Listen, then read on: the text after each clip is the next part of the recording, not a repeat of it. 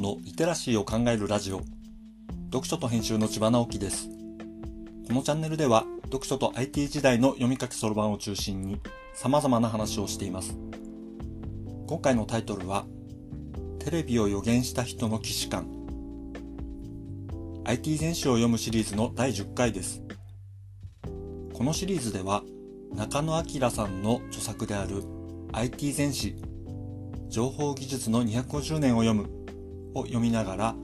IT の歴史について考察しています。前回はラジオという新しいメディアが始まったことで起きた問題がどのように解決されていったのかについて話しました。今回はテレビの始まりの頃のことを話します。現在のような広告モデルでのラジオ放送を行う RCA という会社を起こしたデイビッド・サーノフという人がいます。この人が1923年に取締役会で発表する覚書でテレビ放送が実現することを予言しています。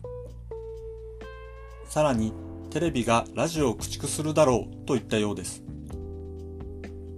この頃はやっとラジオ放送が実用段階に入ったという時期でした。この段階で放送メディアが聴覚から視覚に拡張されるといったわけです。技術の世界を冷静にウォッチしていないと言えないことで、もちろん大半の人々は懐疑的に見ていたし、始まったばかりのビジネスが終わりを迎える話など聞きたくない人も多かったでしょう。彼はさらに白黒テレビがカラーテレビに置き換わるとも予言しました。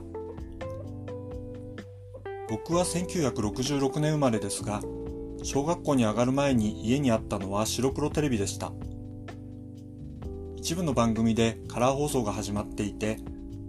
新聞の番組欄にカラー放送の番組にカラーと書かれていたり、テレビの番組にも最初にカラーのマークが表示されていたりしたのを覚えています。驚くのはそれより40年も前にそういう時代をサーノフが予言していたことです。現代から見ると当たり前すぎて何が驚きなのかと思うかもしれません。でも考えてみてください。15年ほど前、iPhone が登場する前は誰もがスマホを持つなんて考えませんでしたし、小学生までもがインターネットを使うようになるなど夢物語でした。そう考えると今夢のように思われていることが遠くない未来に実現することは全く口頭無形なことではないわけです。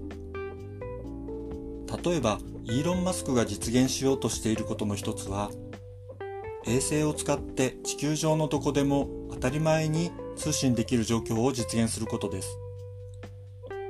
今の携帯ネットワークをちょっと前にあった PHS のネットワークのようにしてしまうはずです。家に光ファイバーを引くことすら時代遅れになってしまうでしょう。自動車は自動運転が普通になり、昔は人が運転していたんだってね。危ないよね。しかも自動車はネットワークにつながっていなかったんだって。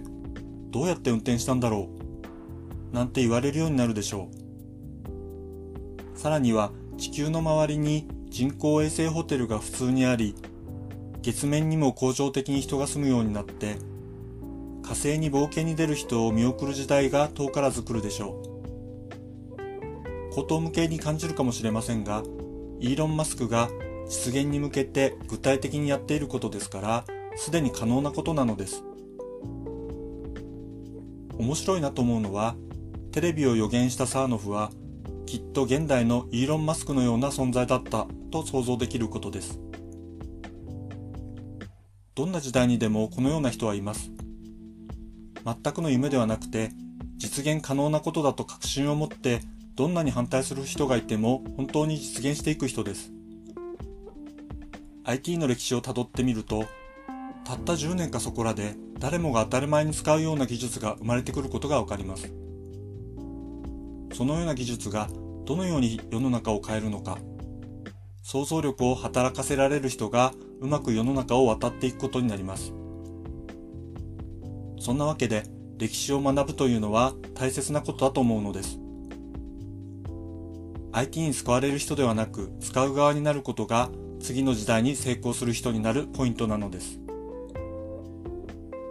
読書と編集では IT を特別なものではなく常識的なリテラシーとして広める活動をしています。詳しい内容については概要欄のリンクからまたは読書と編集と検索して猫がトップページに出てくるホームページをご覧ください。この配信の書き起こしをノートで連載しています。概要欄にリンクがありますのでフォローいただけると嬉しいです。